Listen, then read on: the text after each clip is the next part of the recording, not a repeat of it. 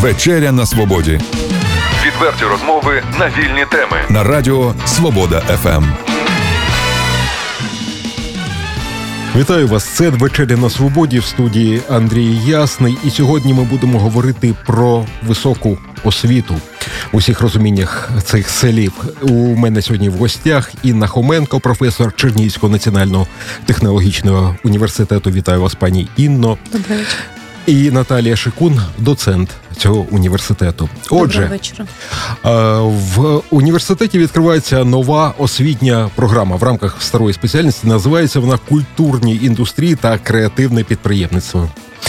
Е, давайте визначимось спочатку з поняттям. Отже, що таке культурна інду... що таке культурні індустрії, бо оскільки я розумію, ці слова тільки у множині е, застосовуються. Отже, культурні індустрії, що це таке? Ага, ще раз доброго вечора, шановна аудиторія.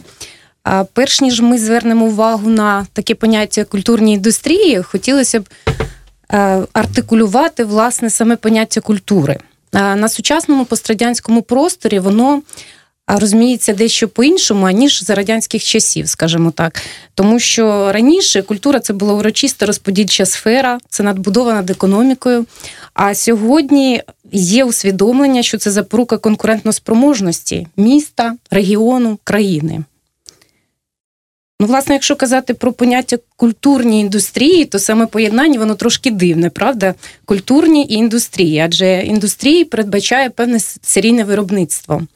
Так. А якщо казати там про серійне виробництво, то воно з'являється саме в сфері культури. Воно з'являється ще з 17 століття, бо у Рубенса була своя майстерня, в якій його учні виготовляли твори, а майстер в кінці додавав кілька штрихів. Ну, в принципі, від початків художники це були ремісники, які в цехі так само е, об'єднувалися, як і інші виробники. Дійсно, але якщо казати про культурні індустрії, то це поняття з'явилося вже на рубежі 19-20 століття, коли з'явилося радіо, звукозапис, кіно, технології друку, і це дозволило розширити доступ до культури, вплинуло на процеси творчості. Якщо казати про саме поняття креативні або культурні індустрії, його ввели представники Франкфуртської школи. Хоркхаймер та Адорно в своїй роботі діалектика просвітництва. І, до речі, вони е, досить негативно поставилися до штукарства, до тиражування культури. Вони сказали, розпродаж всього і вся підірве повагу до культури. І це це середина 20-го сторіччя, тобто це практично наші сучасники. І не так давно це було. Так, але треба сказати, що засоби масової комунікації, глобалізм е, поставив інші акценти у розумінні креативних індустрій і запропонував фактично контекст новий осмислення креативних індустрій. Тобто на сьогодні креативні індустрії постали продуктивним ресурсом і досить впливовим сектором економіки. Ну, взагалі, в Британії концепція креативних індустрій була достатньо поширеною ще у 70-х роках. Треба сказати, що в Європі всі міста. Великі промислові вони зазнали цього процесу, тобто потребу переформатування у 70-х роках ХХ століття з міст пішла пішла велика промисловість, і одразу виникла потреба шукати якісь нові шляхи розвитку міст, розвитку креативного середовища. Ну, наприклад, місто Шеффілд залишився без е, традиційної вугільної промисловості, але у світі воно відоме як приклад відродження засобами культури і творчості. І не випадково з 90-х років креативні індустрії стали пріоритетними у розвитку культурної політики в Британії. І треба сказати, що не тільки Британія е, робить ставку на розвиток креативного середовища і культурних індустрій. Якщо казати про Україну, то тут теж є суттєві кроки у цьому напрямку. Тобто Міністерством культури України з 2017 року запроваджено е, департамент розвитку креативних індустрій. Деякі партії включили розвиток креативних індустрій до своїх програм. А в червні 2018 року Верховна Рада внесла зміни в закон про культуру щодо визначення поняття креативні індустрії. Отже, що таке креативні індустрії ну, на законодавчому дали, рівні? Те, так? Дали трошки визначення. Це види економічної діяльності, так, метою яких є створення доданої вартості і робочих місць через культурне, мистецьке, креативне вираження. А їх продукти і послуги є результатом індивідуальної творчості. Це Наталія Шикун, доцент Чернігівського національного технологічного університету. Отже, галузі культурних індустрій, ну підкреслимо цей момент: це архітектура, мода, живопис, кіно, телевізія. Що ще? що можемо назвати, щоб так. Аудіовиробництво, дизайн, туризм. Дуже мода. Ба- багато е, напрямків діяльності. Медіаменеджмент теж потрібно зараз. Е, ну, простіше кажучи, якщо так підсумувати, простіше кажучи, е, це створення і продаж нематеріальних цінностей, які мають культурний характер. Я правильно визначив, якщо це досить е, спростити. Культурні індустрії і креативне підприємство це передусім йдеться про малі і середні підприємства, що виробляють творчі продукти чи послуги, так? Так, орієнтовані на малий середній бізнес. Чому? Чому саме малий і середній бізнес? Тому що традиційна економіка сприймалася як виробництво, як технологія. На сьогодні це креатив, це творчість, це нова ідея від створення ідеї до створення продукту. В принципі, ми можемо сказати, що культурні індустрії зараз викремились в особливий такий світ е, економіки. Це передусім економічний, йдеться про економічний розвиток. Так, звісно, креативну економіку. Будь ласка. Інна Хоменко, професор Чернігівського національного технологічного університету. Ну, один із напрямків підприємництва да, на сьогоднішній день це все ж таки, коли ми продаємо е, нематеріальні активи, а можемо ми це продавати і створювати бізнес через створення бізнесу, продаж ідей і формування стартапів. Тому в нас в університеті навчальний процес побудований таким чином, що студенти отримують е, знання під час своєї практики, тобто вони отримують свої компетенції, реалізуючи спільні проекти експерти, приймаючи участь у семінарах, воркшопах, там виконуючи завдання в співробітництві з іншими компаніями. І тому у нас в лютому 2019 року був створений клуб підприємницької активності ЄПЧ НТУ. Значить, це всеукраїнська мережа, яка в нас е, підтримується Міністерством освіти та науки. Е, вона стимулює е, стартап-рух серед молоді та зародження тренду на створення стартапів взагалі в університетах. Е, створення цього клубу в нас, е, скажімо так, лютий це вже така формальна подія. До цього часу ми вже починали з студентами розробляти стартапи. Тобто, в попередньому році, в 2018-му, ми їздили на міжнародний е, конкурс і зайняли там перше місце в місті Харкові. Це Харківський національний економічний університет. Ну і далі вже продовжили цю традицію в межах вже повністю стартап-клубу. І на сьогоднішній день. Е, підготували проекти і на наступному тижні їдемо знову до Харкова на цей же конкурс. І тематика цього конкурсу креативна економіка. Тобто це говорить про те, що тематика все ж таки креативних індустрій, вона достатньо актуальна на сьогоднішній момент. Ну і цей стартап у нас е, створюють, в принципі, студенти декількох спеціальностей, тобто ми не можемо сказати, що це суто економісти. Тобто, в нас в команді є і е, представник it технологій і таким чином е, ми ще подалися ще на один конкурс. Е, це всеукраїнський фестиваль інновацій. Також вийшли там до фіналу, і в травні місяці поїдемо е, також представляти наш університет в місті Києві. Ми можемо сказати, що ця освітня програма культурній індустрії і креативне підприємництво це свого роду спосіб реалізувати молодим людям свій талант, е, свою творчу індивідуальність і, в принципі, навчитися ще й заробляти на цьому в майбутньому. Без жодного сумніву, е, ця освітня програма, яка називається менеджмент креативних індустрій і соціальних інновацій, вона дає студентам унікальну можливість поєднати знання з економіки, підприємницької діяльності, культури, вміння власне продавати свої ідеї. На мою думку, загалом Україна робить дуже багато кроків сьогодні в напрямку розвитку креативних індустрій, але без сумніву є очевидні проблеми. Найперше, це не сформовано належне розуміння значущості творчих індустрій для розвитку креативної економіки. І нас залишається оце рудиментарне сприйняття економіки як сфери виробництва і технологій, і ідея креативності вона поза контекстом. А далі недостатньо, на мою думку, також наукових розвиток, недостатньо досліджень феномену креативного менеджменту, загалом креативних індустрій, їх потенціалу, наприклад, для перетворення міст. І без сумніву бракує експертів, фахівців з питань е, розвитку культури, фінансів, оподаткування, прогнозування у креативних індустріях.